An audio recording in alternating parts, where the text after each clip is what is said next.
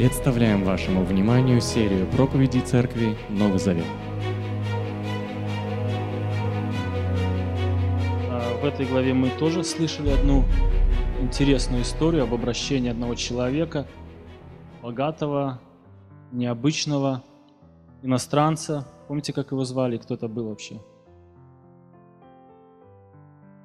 Звали не Евнух, но хорошо, что вы помните его, да, кто это был. Итак, э, мы читали или читаем, что апостолы жили в Иерусалиме, созидали церковь, они наводнили, написано учением, своим весь город, э, весь Иерусалим, и настало время двигаться дальше. Как же снарядить миссию от Иерусалима, Иудеи к Самарии и до края земли? На самом деле серьезный вопрос, особенно для евреев, которые даже не здоровались с самарянами. Как же прийти им, да еще и Евангелие рассказать, как заставить, как э, воодушевить, мотивировать их на это дело. Преследование христиан в этом городе побудило их не сидеть на месте, а двигаться дальше. И смерть Стефана развязала руки для гонения христиан по всему Иерусалиму. Итак, церковь рождена, церковь возросла в этом городе, распространила учение, весть. Уже несчитанное количество людей, там, да, мы об этом говорили. И настало время идти дальше. Бог использует метод такой для того, чтобы они пошли, это гонение. Не очень комфортно для христиан, но эффективно. Действительно, они пошли. Давайте читать восьмую главу, 4 стиха. «И вот те, что бежали, разошлись по всей стране, возвещая радостную весть. А Филипп ушел в один из городов Самарии и там проповедовал Христа. Толпы людей внимали Филиппу. Все они слушали его речи и видели чудеса, которые он совершал. Ведь из многих одержимых с громкими воплями выходили нечистые духи, и многие парализованные и калеки выздоравливали. И в городе том была великая радость. Жил в этом городе один человек по имени Симон. Прежде он занимался магией, и всех жителей Самарии поражал своим искусством. Он утверждал, что он больше, чем человек, и все от мала до велика жадно внимали ему. Он – великая сила Божья, говорили они. А слушали его, потому что в течение многих лет он поражал всех чародейством. Но когда они поверили Филиппу, возвещавшему Царство Бога и имя Иисуса Христа, все стали принимать крещение, и мужчины, и женщины. Поверил и сам Симон – Крестившись, он не отходил от Филиппа и дивился тому, какие великие совершаются знаки и чудеса. Когда апостолы в Иерусалиме услышали, что Самария приняла Божью весть, они послали к ним Петра и Иоанна. Те пришли и помолились за них, чтобы им был дарован Святой Дух. Ведь, на, ни, ведь ни на кого из них Дух еще не сходил. Они были только крещены во имя Господа Иисуса. Тогда они возложили на них руки, и те получили Святого Духа. Увидев, что через возложение рук апостолов дается Святой Дух, Симон принес им денег. «Дайте мне такую силу, чтобы тот, на кого я возложу руки, получил Святого Духа», – попросил он. «Пусть сгинет твое серебро вместе с тобой. Ты думаешь, Божий дар можно приобрести за деньги?» – ответил Петр. «Нет у тебя в нашем деле ни доли, ни прав. Ведь Бог видит твое испорченное сердце. Раскайся в грехе и моли Бога, чтобы Он простил тебя, что ты это замыслил. Я вижу, ты полон черной зависти и весь в путах греха. Помолитесь лучше вы за меня Господу, попросил Симон, чтобы не случилось со мной того, что вы сказали. Подкрепив своим свидетельством проповедь и возвестив слова Господа, апостолы пошли назад в Иерусалим и по дороге сообщили радостную весть во многих селениях Самарии.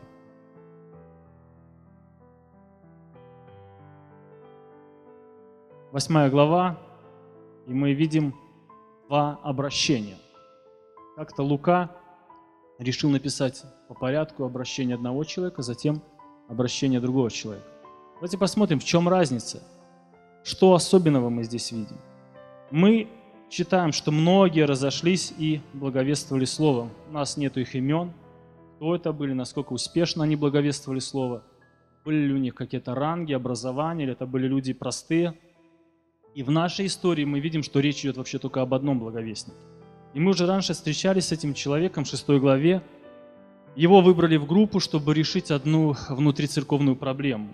Он служил, распределяя еду, чтобы не отвлекать от проповеди радостной вести апостола. Помните этого человека? Его зовут Филипп. И сейчас мы видим, что сам Филипп проповедует радостную весть. И в данном случае э, его первое служение, раздача еды, не исключает, скажем, его второе служение, проповеди о Христе. В принципе, как думаю, в таких случаях можно сказать и наоборот. Проповедь о Христе не исключает и служение руками. Филипп пришел в Самарию или в один из городов Самарии. Местность, где жили полукровки – Помните, мы встречались с этими людьми, когда проходили год назад книгу Неемии. Кто они были такие и как так получилось, да? Смешанные евреи. Однако напоминаю, что между евреями, жившими в Иудее, парадоксальными и самаритянами существовал конфликт, и они не общались. Не разговаривали, не приветствовали, старались обходить иудеи их города, как бы сегодня сказали, сохранялась некоторая напряженность между этими людьми. Во времена служения Христа, помните, сам Христос запрещал апостолам посещать с миссией эти города. Он говорил, города самарийские не входите. Наверное, апостолы настолько вняли его совету, что по сей день сидели в Иерусалиме. И оттуда ушли другие люди. Хотя, помните, они имели четкое повеление уже начать от Иерусалима, Иудеи, Самарии до края земли. 8.4 написано, те, которые были рассеяны, ходили повсюду и проповедовали Слово. И обратите внимание, я еще раз подчеркиваю, что это были не апостолы, это были простые люди, такие как мы с вами. Возможно, а, как мы видим, часть этих людей были эллинистические иудеи или а, эллины. Помните, мы встречались в шестой главе? Ну, среди них, например, Стефан и Филипп, не благовестники. Подумайте об этом, что поразительно, да? миссия а, церкви была начата, ну, не апостолами, простыми людьми, простыми верующими. А, как Филипп решил прийти в Самарию, Боролся ли он сам с собой, идти или не идти, надо ли делать это или не надо, мы не знаем, неизвестно. Однако мы видим, что толпы людей внимали Филиппу, все они слушали его речи, видели чудеса, которые он совершал. Ведь из многих одержимых с громкими воплями выходили нечистые духи, и многие парализованные калеки выздоравливали. И в городе том была великая радость.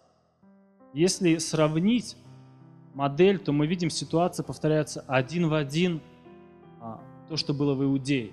Это проповедь о Христе, радостная весть и подтверждение того, что это от Бога, это чудеса, всякие знамения, которые делал также здесь Филипп. Какая реакция была людей в Самарии на виденные чудеса? Что Писание говорит? Да, я тоже бы подумал, что все дивились ему, да? Там написано, все радовались. Самаритян не удивишь уже чудесами. У них есть свой доморощенный чудотворец. Они уже привыкли, а, что кто-то им что-то показывает. Заметьте, Филипп э, создал ему конкуренцию. А точнее, Филипп был вне конкуренции, но создал конфронтацию этому человеку. И наша сегодняшняя история – это об обращении человек или людей в Самарии, это Пятидесятница в Самарии, если можно так назвать, покаяние. Лука нам описывает конкретный пример, конкретную ситуацию обращения из многих-многих людей одного человека по имени Симон. Я замечал, иногда добрых людей, их имен нет в Библии.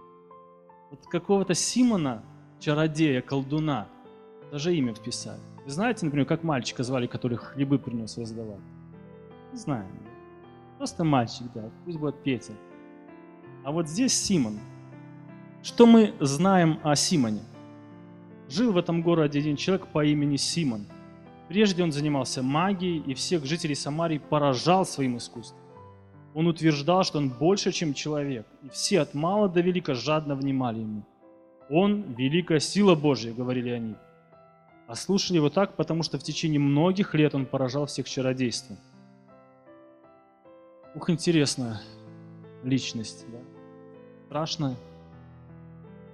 В древние времена были как отдельные люди, так и целые группы, практиковавшие разнообразные занятия магией или волшебством. Например, в Мидии существовала священническая каста, их знаем под именем Халдеи, которые наблюдали за небом и определяли, толковали, рассказывали людям а, их будущее на основании того, как двигаются там звезды, кометы, целое созвездие. Нам, наверное, даже знакомо это. Сегодня тоже пытаются раскопы строить на основании мы можем сказать, вот это корни.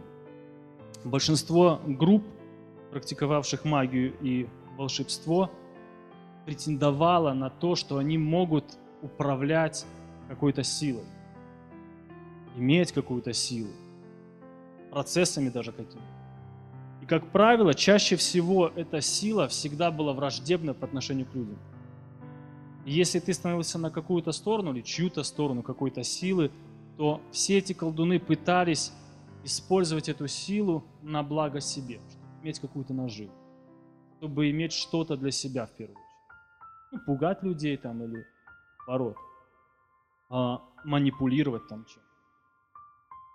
Как правило, а, встреча с оккультными силами не проходила без последствий для этих людей, даже физических последствий. И в сферу деятельности этих людей входило предсказание будущих событий, оказание влияния на будущее событие, истолкование событий там, или снов, наведение проклятий, наоборот, такая услуга, как защитить армию, нацию, там, царя или еще кого-то от порчи или чего-то другого. Вот чем-то подобным мог заниматься наш Симон и даже преуспел. Этот человек как его звали, великая сила Божья. Смотрите, насколько он, мы даже не знаем, это были трюки или действительно что-то смешанное, и трюки, и что-то оккультное, но он вел в заблуждение местных жителей и имел большое влияние. Что происходит, друзья? Симон веровал. И на первый взгляд кажется, что все хорошо. Это победа, это может быть, там радость. И даже мы читаем, что Филипп не видел в этом человеке какой-либо проблемы, пока не пришли апостолы. 13 стих говорит, что Симон постоянно ходил с ним, постоянно наблюдал. Сегодня можно было бы сказать, что э, у Филиппа есть такая стратегическая близорукость. Надо было этого человека использовать в деле евангелизации. Вот после проповеди, там, после его чудес – ставить его, расскажи-ка свидетельство, как великая сила Божья покорилась силе Христа. Какое-нибудь другое такое яркое заглавие. Да, там журнальчик, фотографии и прочее, прочее. Как бывший колдун обратился, понуждался во Христе. И такая яркую какую-то картинку. Да? Но заметьте, у Филиппа своя философия служения, он не пользуется а, услугами этого человека. Друзья, для того, чтобы человеку вернуться к Богу, примириться с Богом, быть вместе, покаяться, разные слова можно подобрать, нужно, если так сказать, просто Божье мировоззрение.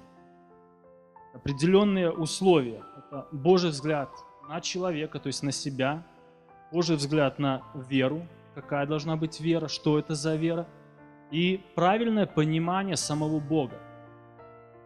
Давайте посмотрим на Симона, на его мировоззрение вообще, чем он дышал. Вот три пункта такие.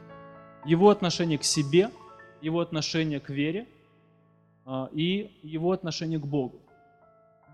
Первое, мы видим Писание, это его отношение или его взгляд на себя. Смотрите, он утверждал, что он больше, чем человек, полубог. Кто-то думал, может, это что-то Зевс какой-то, сила такая. Дальше он считал себя магом.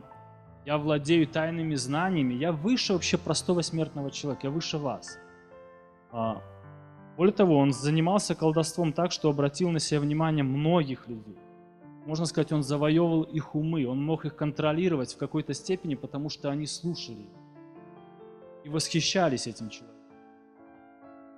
Нравилось ему, когда говорили о нем, даже титул дали, да, сила Божия, не знаю, это ярлык такой. Это был гордый человек. Он гордился этим, что и простой человек. Десятый стих говорит, все от мала до велика жадно внимали ему. Интересный момент. Да? Представьте, самаряне, которые были набожны, которые претендовали с иудеями, кто лучше, кто правее, где с кем Бог, с ними или с ними, там, где поклонение они спорили, кто правильнее поклоняется. Докатились до такой вещи, что они приняли колдуна восхищаются. По закону Моисея такой человек, как Симон, приговаривался к высшей мере наказания по Ветхому Завету. Он не должен даже был находиться в обществе Израиля. А здесь он спокойно живет, здравствует, процветает, уважение, почет, даже страх у людей. Это говорит о духовном состоянии этих людей. Давайте почитаем немного о вере Симона. Но когда они поверили Филиппу, это люди поверили Филиппу, возвещавшему Царство Бога и имя Иисуса Христа. Вот интересная вещь. Он говорил о Царстве Бога и говорил о Христе. Когда мы говорим иногда о Евангелии, у нас что-то такое размытое, общее, ну, радостную весть. Здесь есть конкретный царь, конкретное царство, в надо войти, в которое надо войти, как войти и подчиниться конкретному царю все стали принимать крещение, и мужчины, и женщины. А, уже обращали на эти стихи внимание раньше на проповеди, когда Савл гнал, там написано, влачил и мужчин, и женщин. Да? Церковь как бы а, убавлялась, меньше становилось людей, а мы здесь видим, а здесь наоборот приходили как в противовес и мужчины, и женщины. Поверил и сам Симон, да? или как мы говорим, обратился любители фильмов зомби, да другое значение. А, он был, он поверил, крестился и не отходил от Филиппа и дивился тому, какие великие совершаются знаки и чудеса. Обратите внимание, что до этого люди слушают Симона, люди идут за ним, люди восхищаются этим человеком. Представьте, приходит другой человек, наш Филипп, который делает чудеса намного больше. Так что сам Симон заинтересовался, как это у него так получается. Походу он рядом не стоял с тем, что делал а, Филипп. И люди начали уходить. И человек теряет влияние. А, и логично, конечно, самому примкнуть, чтобы не остаться в стороне, не быть посмеянным. И вообще разобраться, что это такое. Что это за сила такая? Почему он это делает? А, Возможно, это, сказать, это поспешное наблюдение. Человек покаялся, крестился, надо радоваться. Но смотрите, он от, не отходит от Филиппа. И что написано? Удивляется. Какие великие совершаются знаки и чудеса. Он смотрит или обращает внимание вот только на это. Об этом пишет Лука. Он подчеркивает это. Конечно, а, люди уже идут к Филиппу и его Богу, и это заметно. Если так сказать или предположить, что Симон присоединился к Филиппу чисто по своему профессиональному интересу. Тот чудеса, и это чудеса. Да? Мы иногда так думаем, вот если человек в этом разбирается, он будет, ему будет легче, там, например, какой ученый будет, ему легче свидетельствовать другим ученым. Мы видим, что Филипп такой чудотворец, и Симон, они найдут общий язык, и ему будет легче говорить не знаем точно, но мы видим, что вероятнее всего это больше всего Симона привлекало э, в вообще в жизни или в действии, в служении Филиппа. Со стороны можно увидеть следующую последовательность. Посмотрите внимательно. Он услышал, 6-7 стих, или 12 тоже, он увидел, он уверовал, он принял крещение, он пошел с Филиппом. Смотришь и не подкопаешься. Человек идет, можно только радоваться. У меня к вам вопрос. Как спасается человек от своих грехов? Верой? Да, в кого, во что, какой верой? Жертву Христову, да, мы а, уточняем, что наша вера еще на, на чем должна базироваться? На истине, да? На, на Слове Божьем. В 90-е годы а, процветали вещевые рынки, может кто помнит, и множество людей покупали одежду там. Если вы решили купить кожаную куртку, а, тогда вы должны знать, как отличить настоящую кожу от заменителя. И разные способы там обучения были. Почему? Потому что в противном случае вы купите куртку, как говорил мой друг, из кожи молодого дермантина. И просто напрасно потратите деньги. Как узнать, что человек имеет реальную, настоящую спасательную веру? Как узнать, что это истинный христианин, а не подделка? Как знать самому себе, что ты не обманываешь себя? Как узнать? Что Писание говорит? мы верующие люди. Тишина. Или думают, что знают. Золотые слова, все зазубрили. Хорошо, этот э, наш друг Симон не получил еще Духа Святого. И верующий, да?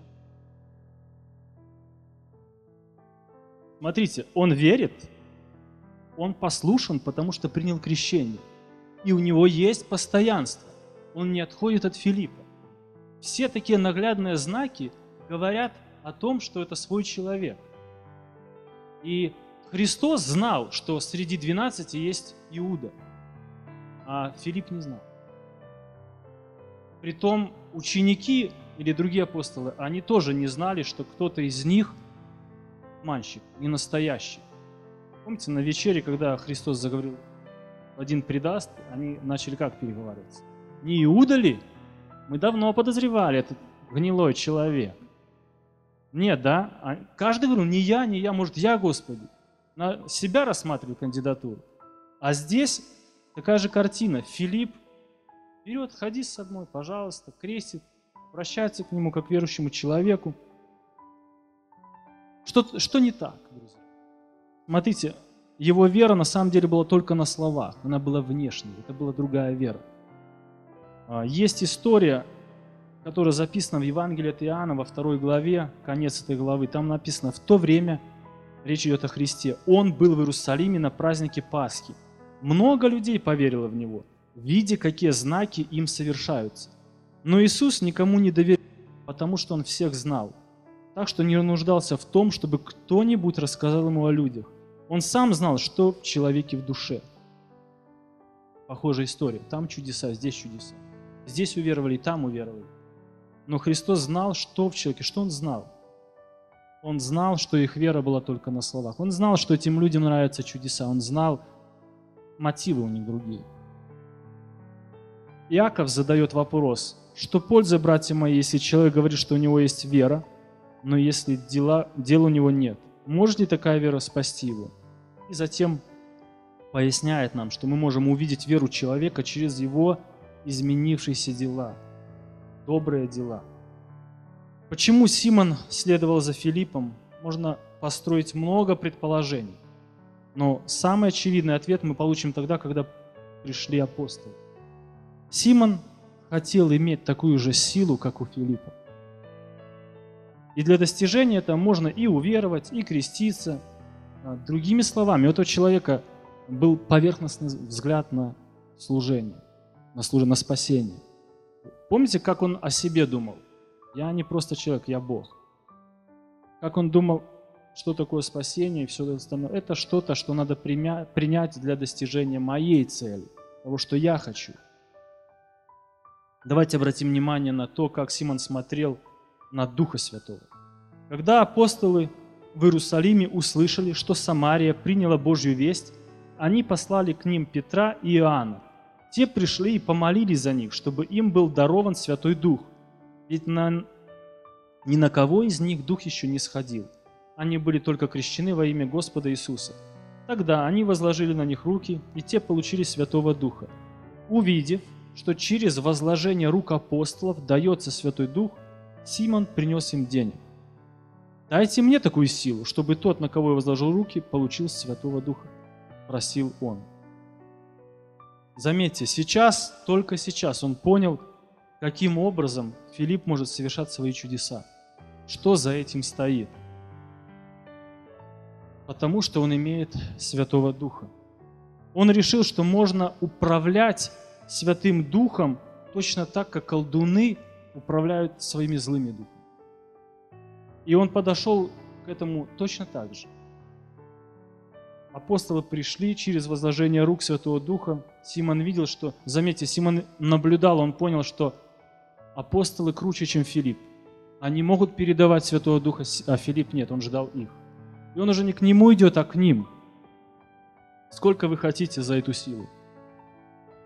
Это дало бы возможность этому человеку еще больше привлечь народа, поднять свой авторитет и разбогатеть. Хочешь сделать такие чудеса, смотри, стоит столько-столько, передам тебе. А, есть такое понятие симония, от его имени произошло, покупка должностей церковных. Смотрите, этот человек не пришел поблагодарить апостолов за спасение, которое они принесли полукровкам там, или язычникам. Он не пришел сказать, хочу поддержать, друзья, ваше служение, идите дальше. Или просто возьмите, я занимался не тем, столько, да, грязные деньги там, и а, пустите на доброе дело. Нет, он приходит, и как он смотрит на Надо так, чтобы Святой Дух служил моим гнусным делам. Вот деньги. Он смотрит на а, Дух Святой это как какой-то вещь, какой-то товар, который можно купить и использовать для своих целей. По сути, Симон недалек от многих людей сегодня, для которых Бог – это тот, который просто будет исполнять его желания. И нам, Господи, не по пути тогда, когда цена следования слишком велика. Там клевета, потеря какая-то или еще что-то. Какая реакция апостолов на его предложение. Давайте вспомним, кто пришел в Самарию из апостолов. Смотрю, без PowerPoint вообще ничего не помню.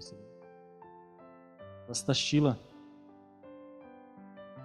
Да, я помню, помню, да. Петр, Иоанн, да? Петр, смелый, пылкий, прямой, ревностный, да? Иоанн, мягкий, такой умеренный, культурный, мы бы сказали, сдержанный. Петр берет инициативу в свои руки и жаром отвечает. Пусть гниет твое серебро вместе с тобой. Ты думаешь, Божий дар можно приобрести за деньги? Нет у тебя в нашем деле ни доли, ни прав. Ведь Бог видит твое испорченное сердце.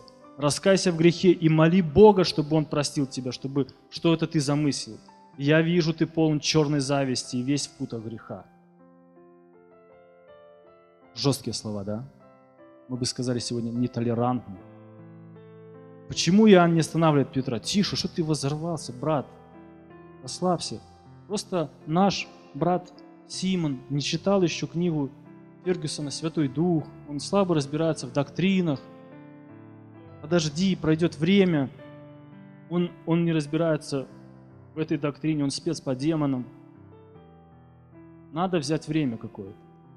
Даже Иоанн не останавливает Петра. Почему, друзья? Реакция Петра на вопрос или на предложение Симона говорит о том, что в этом он увидел настоящий мотив следования за Филиппом или за Христом, как мы можем сказать, этого человека. Здесь он прогорел. Внешне все было идеально. Заметьте, что Петр видит а, его внутреннее, его сердце, как мы говорим. Он говорит, во-первых, ты в путах греха. Во-вторых, он говорит о нем, ты зависть, у тебя зависть, ты завидуешь, Филиппу, возможно.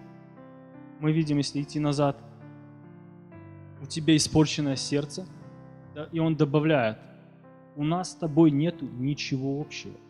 нету нам части никакой. То есть он говорит, мы, ты неверующий человек, мы идем по разным дорогам вообще. Покайся, и может быть, как здесь написано, Бог тебя простит за этот грех. А, мы бы сегодня, наверное, сказали бы, о чем ты, брат? Сохрани деньги, подожди две минуты, и бесплатно получишь Духа Святого. Сейчас помолится. А, но Петр видит другое. В четвертой книге царств, в пятой главе есть история, одна известная история о министре обороны Сирии. Он болел проказой. Помните, Нейман его звали. И был Божий человек, который его исцелил. И в знак благодарности он предлагал Божьему человеку что-то в конверте. И тот отказался. Он говорит, клянусь Господом, которому служу, не возьму даров, отвечал тот. Нейман его уговаривал, но тот отказался. Божий человек показал, что он действует не из-за корысти.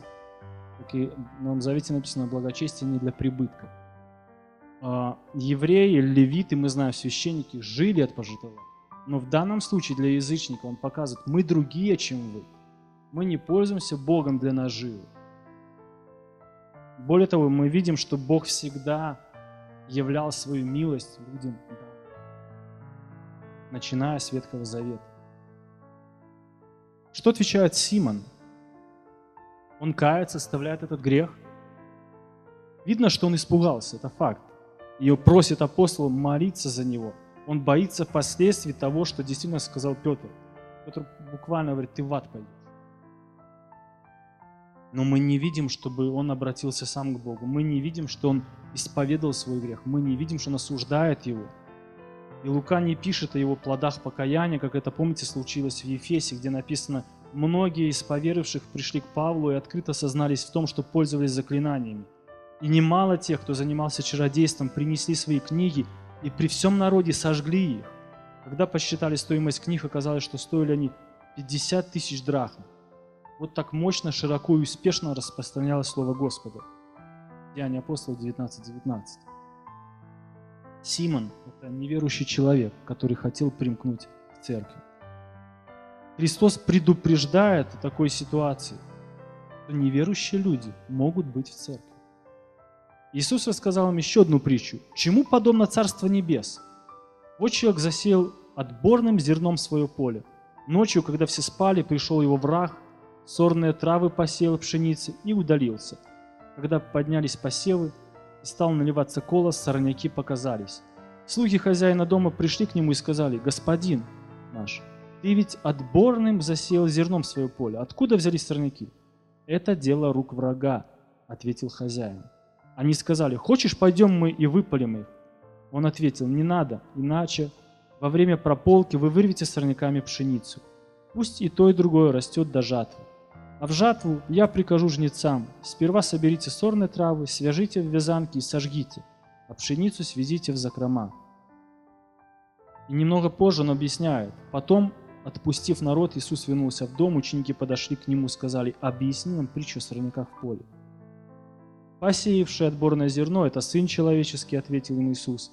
Поле – это мир, отборное зерно – сыны царства, сорняки – люди сатаны, враг, их посеявший дьявол – Жатва – это конец мира, а жнецы – ангелы. Как собирают, сжигают в огне сорняки, так будет и в конце этого мира.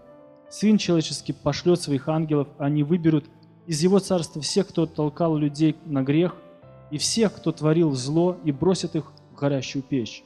Там будет плач и зубовный скрежет, а праведники будут сиять, словно солнце, в царстве своего Отца. У кого есть уши, чтобы слышать, пусть слышат.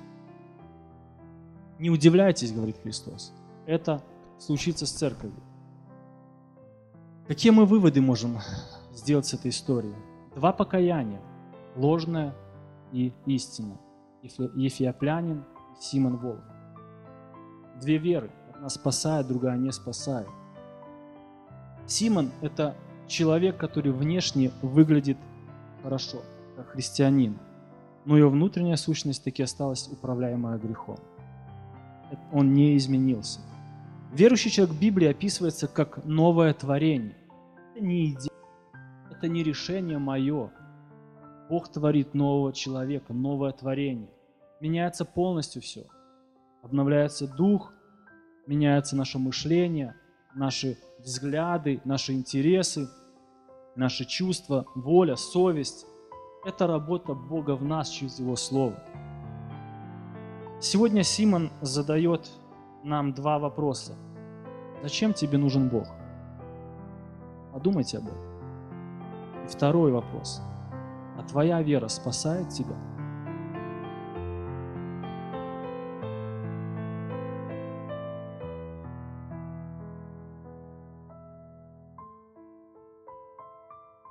Записи этой и других серий подкастов доступны на нашем сайте завет.орг и в каталоге подкастов iTunes.